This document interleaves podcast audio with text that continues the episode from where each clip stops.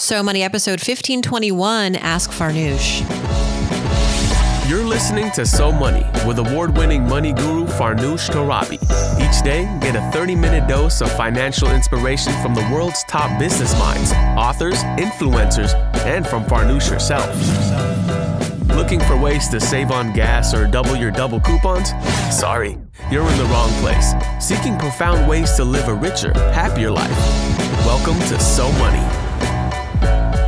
Welcome to So Money, everybody. I'm Farnoosh Torabi. It is Ask Farnoosh Friday, and today we're going to be tackling your money questions about whether or not to do a cash out refinancing, whether to continue contributing to a 401k, prioritizing emergency savings versus retirement savings, and then smart ways to get out of credit card debt quickly. Before we get to all of that, want to share a, a parenting fail that happened to me this week. I dropped the ball. I didn't know that my son, who is in the third grade, had a spring concert last night that he was supposed to be in beginning at 6 p.m. I uh, discovered that the morning of the spring concert, my husband and I had not read the email that had come in, uh, I guess a week or two ago about it.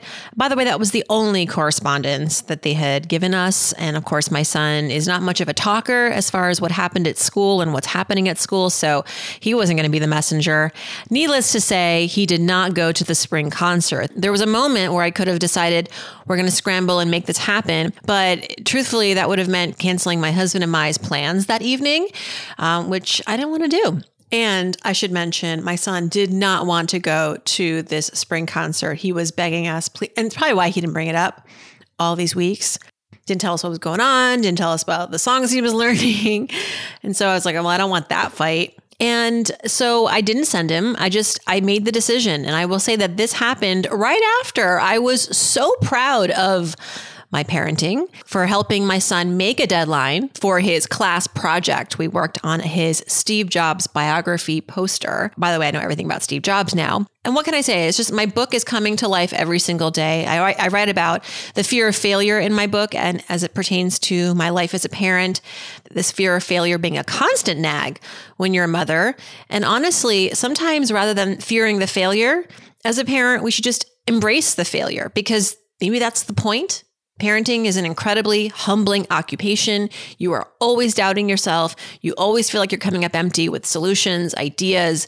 But what anchored our decision yesterday to keep mom and dad's schedule intact and not our son's schedule intact, skipping his concert, was the fact that, you know what, this wasn't going to define his childhood experience. We were maybe going to let his school down, but honestly, their communication over this was not great. It was minimal. We missed the email, and I have to believe that there were other families too that couldn't make it for other reasons.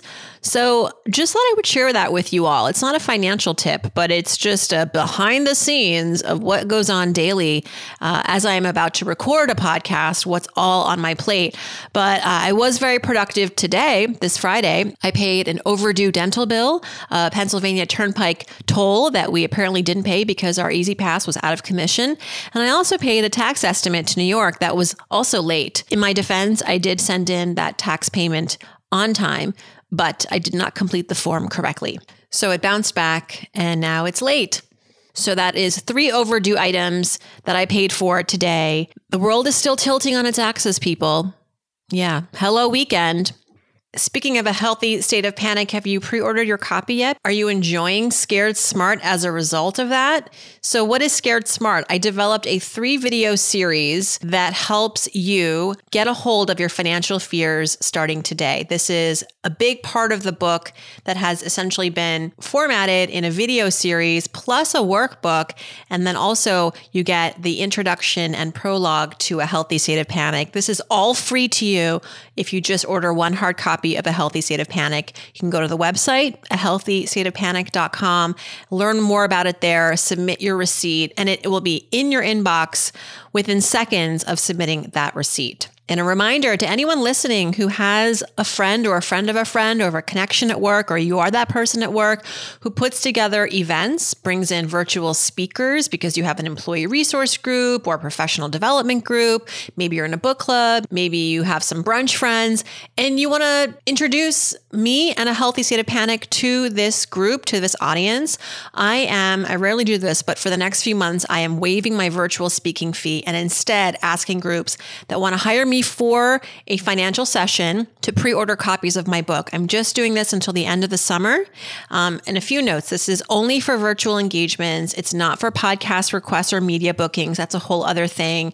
And this offer is not valid for stage keynotes or to be a moderator at your next in real life event. For that, it's a different structure. Thank you to everybody who's already taken me up on this offer. I announced this earlier last week, and since then I have struck a bunch of conversations and we're booking things. And it feels great to know that this book is resonating with you, that there is interest in talking about money and financial wellness and fear and mental health. So if you're interested in that, I've got the form in the show notes for you to fill out, and I will be in touch very quickly once I get that form. All right, let's go to the mailbag and pick our reviewer of the week. This person gets a free 15 minute money session with me. Patalina787 wrote a review calling the show so good and so money. I've been listening to Farnoosh for three years now, and her advice is always welcome. It's more than just a personal finance podcast, and I'm always recommending the show to my friends.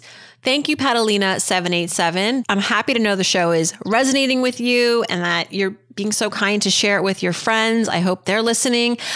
Let's get in touch. Email me, farnoosh at somoneypodcast.com or direct message me on Instagram. Let me know you left this review and I will be in touch with a link where you can pick a time for us to connect.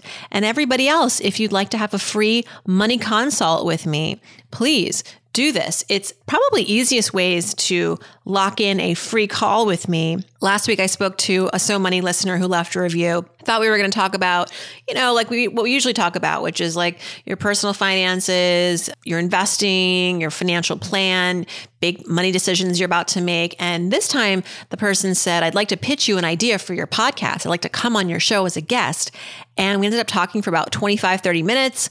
Loved the concept. And she will be on the show later this month, hopefully, to talk about all of the ways that as parents we communicate directly and indirectly about money with our kids and then how that shapes their narrative growing up. So she's a therapist and she wants to talk about how, as families and parents and caregivers, we can elevate the financial conversation, have more of a consciousness around what, what we say about money around our children so that they can grow up to have a healthier relationship with money. A little different of a conversation, right, than we normally have on this show, where, you know, we have talked about how to save for your kids and how to teach your kids good money habits. But this idea of like really being careful about what you say and what you think, even about money, that gets interpreted by your kids, uh, whether you like it or not, is something that we can control and we can pave a better road for them if we're just a little bit more careful with the words that we choose and the framing that we choose as we talk about money with our kids. In case you missed any of our episodes this week, I encourage you to go back and listen.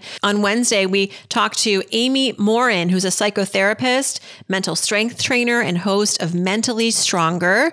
We talked about lifestyle mistakes that keep you from growing your money. Did a whole unpacking of like, what does it mean when people say they don't care about money? Is that really what they're saying? Is there something more to it? And then on Monday, Memorial Day, I re aired my conversation with Samara Bay, who's the author of Permission to Speak How to Change What Power Sounds Like, starting with you. I love this conversation so much. I wanted to re air it because for me too, it really hit home. I have been told many times throughout my career, especially as I was coming up in my career, that I didn't have the right tone, the right voice, the right name, even that's a whole other podcast. But just presentation wise, I was always critiqued. I guess it's par for the course when you're trying to be a broadcaster, but Samara gave me and so many people permission to be who we are, to voice how we are, and to find our power in our voice. I, I don't feel like that anymore. I, I don't cringe when I hear myself speak anymore, but there was a time when I absolutely did. Samara is doing incredible work, and that episode was on Monday.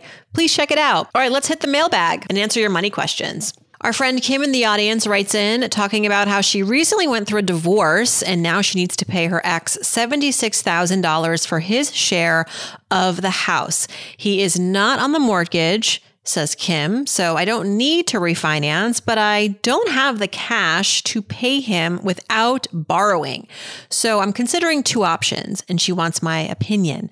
The first is doing a cash out refinance of her mortgage. The second option, take a second mortgage or a HELOC out for the $76,000 at a higher interest rate and leave her low interest rate mortgage intact. Her current mortgage, she owes still $125,000 on it. There's there are 13 years left to pay and the interest rate is just 3.375%. What should you do? Should you take out a home equity loan or a HELOC, or should she refinance and do a cash out uh, refi? So, before I get to what I think, Kim, I assume that you've exhausted all other potential options? Like maybe could you come up with a payment plan with your ex to pay this $76,000 over time so you could possibly avoid as big a loan or even any loans. Maybe if you do a 12 month installment over the next year could you could you swing that? Or maybe say look i'll give you $20000 now and then pay the rest in installments. And so your debt would be less. I'm just trying to think a little bit uh, in those terms because if we can at least minimize your debt load that's the goal. That should be the first goal. Like, how can I maybe pay up front a little bit and then whatever I have to borrow would be less?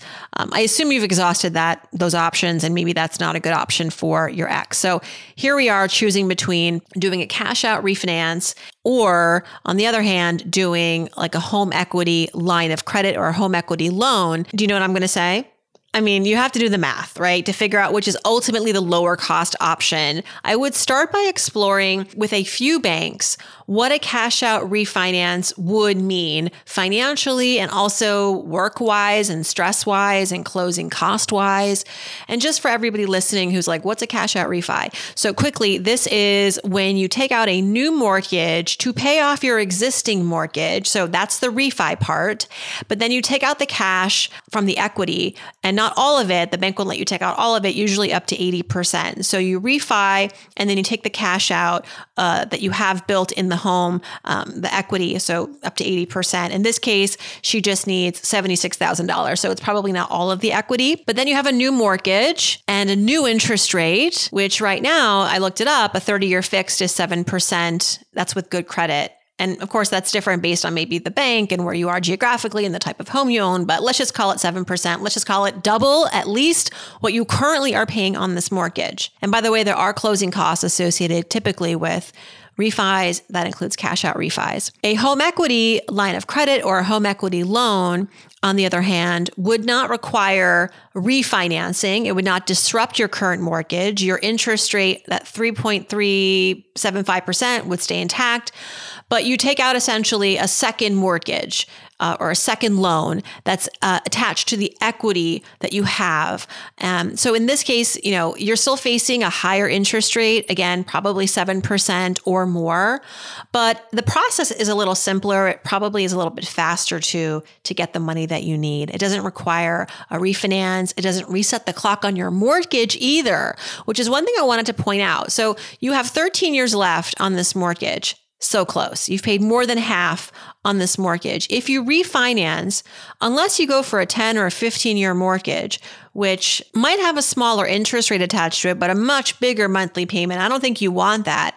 Then you're talking about resetting that that mortgage to a 30 year term most likely. And for some people that just doesn't feel like progress you know you've come so far um, that's more interest you're going to pay over time and more likely you'll continue to have this mortgage years and years later in retirement when you were hoping to be maybe mortgage free so having said all of that without having done any research or the math myself but i think i have gone through a heloc process recently. It's pretty quick. It's like 30 days. Um, so, from a stress and time standpoint, that could be your faster route. It seems to me that the HELOC would be a better path. Again, caveat I haven't done the math. I don't know what's out there, and I don't know what kind of cash out refis options are available to you. But like I said, I took out a HELOC earlier this year. I will just say that not a lot of banks are continuing to offer HELOCs, but TD Bank, Citizens Bank, and some online banks are still offering HELOCs. So you wouldn't have to do a huge search. You could probably compare rates at like three places. And then down the road, if you go with the HELOC or the home equity loan option, you know, you can try to refinance in, in some cases if the rate if rates drop. So something to ask before you proceed is like what are the terms around refinancing this? At some point maybe i start out with 7% but then i have the option to go down to a, a, a different interest rate. If rates do go in that direction that's my advice. First, make sure you've exhausted all of the like installment plan options with your ex. Maybe he's be open to that. If he's not, then okay. I think if it's between the cash out refi and the home equity loan or line of credit, which are two different things. Essentially, home equity line of credit is more like a credit card. You don't have to use it right away. The home equity loan, you would have to use it right away, which sounds like maybe you do go for the HE loan.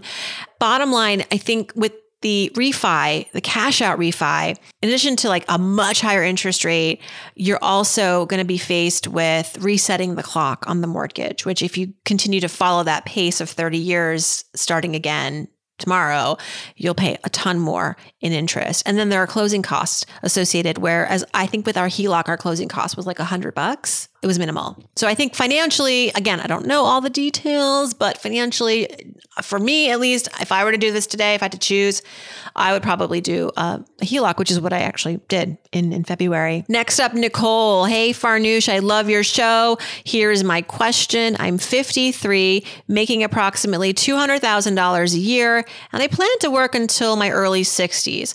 I have about a million dollars in my Roth 401k at work, and I've been maxing it out, plus the catch up. FYI, once you turn 50 and you have a 401k at work, you have an allowance to contribute more than your colleagues who are younger. You can contribute what's called the catch-up contribution.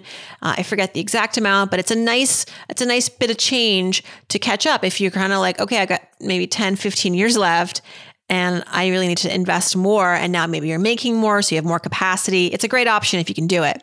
Okay, back to Nicole. So she's been doing this catch up contribution the past couple of years. She also puts $500 a month into a brokerage account to diversify her, you know, her investments. Um, so here's her question: Since statistically, asks Nicole, the $1 million that I have in my 401k should double by the time I retire, and most of it is pre tax money, would I be better off contributing only to my Roth 401k up to the 6% match and hammering more cash into the brokerage account uh, from now through retirement? She says, I know the brokerage is great for flexibility. What are your thoughts? Our needs will likely be around 10,000 a month in retirement and I will have a small pension of around 2,000 a month. All right. So the question being now, do I put more into the brokerage and less into the 401k, but at least up to the match? Here's what I think, Nicole. You're not planning to retire until 62 or 63, at which point you can tap into that 401k without penalty. So I say contribute while you can contribute. You can't contribute to this uh, 401k uh, once you leave the job, which might be, you know, in another nine, 10 years, at that point, I wouldn't stop investing. I would put more into the brokerage account for maybe the money that you need, you know, 15 years down the road. Uh, but I think, look, you got access to a Roth 401k and a 6% match and you get to make that catch up contribution, I think you should optimize, maximize, fully, fully take advantage of this 401k while you can. You know, don't worry about, oh, well, I already have a million dollars in it. You'll have more if you keep contributing to it. Think of it like that. I mean, yes, the brokerage account is great for flexibility, but you're not planning to retire before 59 and a half, in which case it would be important to have access to another source of, uh, capital to pull from without penalty. But unless you're telling me you want to retire in five years, I say stay the course and continue to really take advantage of that Roth 401k and the match and the catch up contribution. You're doing so well. Keep the momentum going. Okay, another 401k question from Jordan. Jordan is starting a new job, making around $100,000 a year, and this job will come with a 401k match of up to 5%. By the way, where are y'all working where you have these fantastic matching programs? This is this is a little bit of a surprise to me, I have to say. Jordan wants to know how do I prioritize contributions to the 401k, my Roth IRA, and my high yield savings account. Jordan lives in Austin, a pretty expensive part of the country. Uh, Jordan does save 15% of their salary, but uh, says, you know, I'm going to be more limited once student loan payments resume. Okay, so Jordan, I would say that if you're looking across all of these sort of investing slash savings vehicles, I would start with that 401k match of up to 5% and fully utilize that. Do not leave money on the table there. Now, also save in your high yield savings account uh, to get close to that six months of bare bones expenses shored up. Once you have done the savings part, in the high yield savings account with your six months worth of expenses, then I think you can go and turn to a Roth IRA. I, I don't want to ever say don't invest in a Roth IRA, but if in this case you have to choose because you don't have all the money and you're living in a high, in a very expensive part of the country, I think, look, you're addressing investing to the extent that you can, and you're going to use the best vehicle here, which I think is the 401k with the match, not the Roth. Um, you probably can can get more out of that 401k than you can the Roth. The Roth has, of course, different tax benefits, and we don't want to completely neglect a Roth when we're young and we can. Eventually, I say go back to the Roth once you feel like you have your savings in a good place. I mean, look, if you can do all of these three things at the same time, great. If you can invest at least 5% in your 401k, you can contribute to your high yield savings account to get to a nice six month cushion. And you can contribute even a little bit to a Roth IRA. Do it. You know, don't completely neglect a Roth IRA if you can at least do something. But if you can only pick two out of the three, it would be the 401k and the savings. And then once you are in a good place with the savings, turn on the Roth IRA. Okay, next up is Samantha, who says, I have an embarrassingly large amount of credit card debt. I was wondering if it is ill advised to use some of my savings. I only have a minimal amount in there to pay off a bit of the debt. It's really bothering me to carry around credit card debt. Thank you for all you do. Okay, Samantha. Well, you know, first thing I'm going to say is don't be embarrassed. Don't be ashamed. It bothers all of us to have debt. You are not alone there, but don't let this emotion sabotage your savings. I don't think that I would want to take money out of savings to pay off credit card debt at this point where you're telling me you only have a minimal amount. The risk there, of course, is that you do use all of the savings or even half the savings to pay off a little bit of that credit card debt.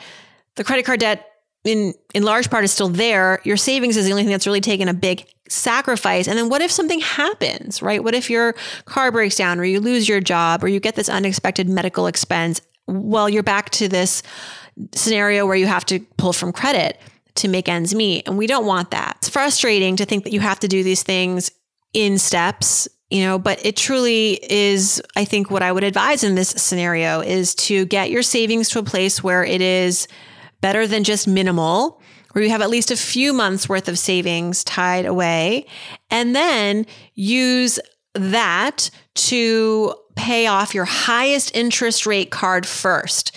So I assume you're paying the minimums on everything right now, which feels like you're not getting ahead just on a treadmill to nowhere. So once you have the capacity to put two or three or four times more multiples more of what is the minimum on your highest interest rate card, start doing that make a plan. Okay. I think that it can be frustrating maybe because there isn't a plan. There isn't a light at the end of the tunnel that you're seeing. You're not like, okay, if I put, you know, a hundred extra dollars a month towards the debt from my paycheck, which means I'll have to find ways to cut a hundred dollars out of my budget. Well, then that will mean that in a year, this nasty credit card that I opened two years ago, that I had this stubborn balance that will not go away, will go away in a year because I've actually planned it out. If you need help with a plan, I have a resource for you and anybody else out there who wants help with getting out of debt.